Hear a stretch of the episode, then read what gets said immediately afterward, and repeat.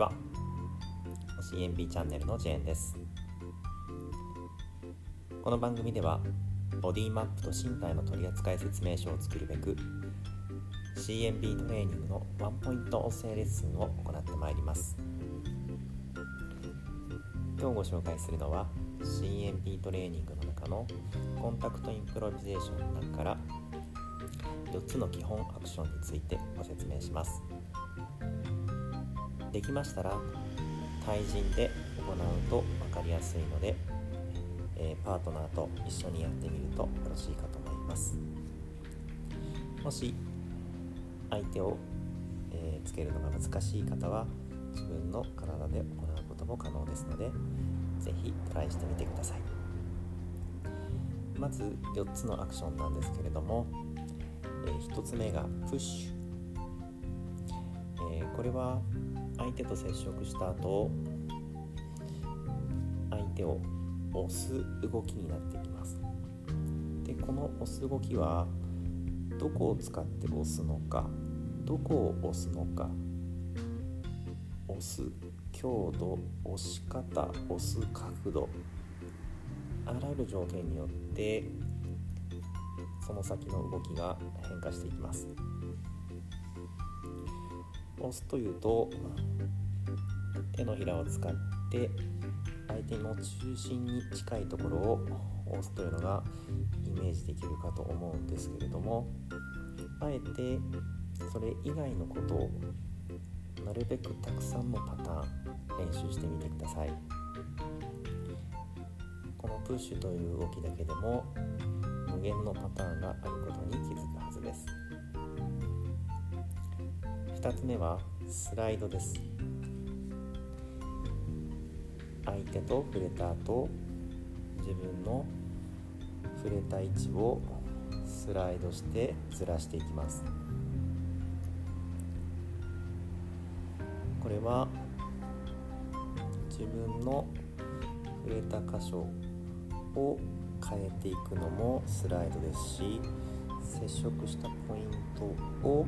ずらしていく。のスライドになります。どちらもバラバラに行っていただいて構いませんしそれらを組み合わせて行うことも可能です。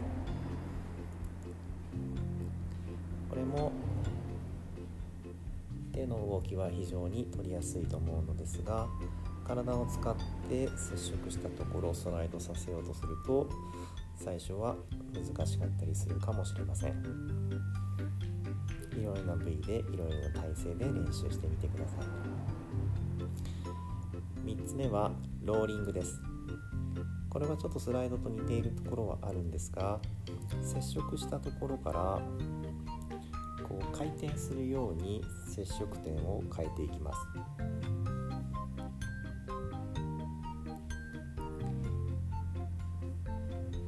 相手との向きを変えたり接触点の位置を変更したい時などに主に使っていきます。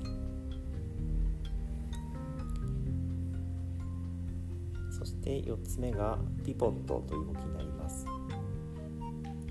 接触している点を例えば最初手のひらで接触していたところをある時ローリングやスライドを使わずに肘に切り替え肘から肩肩から頭といった形で点でポイントをずらしたい時にあるいは相手の動きに合わせて距離を取らなければならなくなった時体を接触したまま動かないといけないような局面なので主に出てきます。自ら動くことも全然可能です。のでこれらを最初は単独で練習し慣れてきたらこのプッシュスライド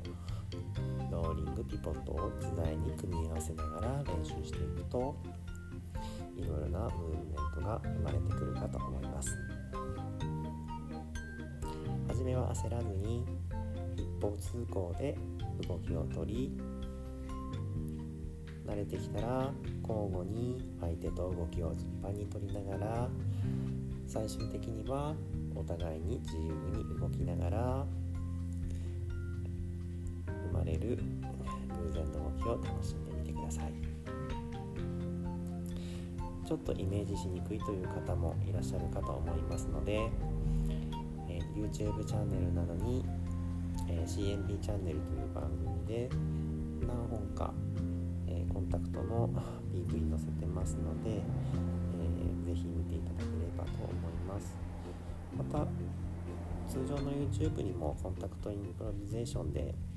たくさん動画出てきますのでその動きを見ていただければあこういうところでこういう動きが入ってるんだなっていうのが、えー、少し練習してもらうと見て取れると思いますのでぜひぜひやってみてください。で、えー、もし興味出てきましたら、えー、東京は中野の CMB トレーニングセンターでえー、コンタクトインプロビゼーションはコンタクトインプロビゼーションだけじゃなくてちょっとね複合ワークになるんですけれども、え、CMB トレーニングという形で似たようなワークをやっておりますのでぜひぜひそちらの方もご参加ください、え、Twitter や、えー、Instagram 等から連絡いただければと思いますはい今日は以上ですご視聴ありがとうございました。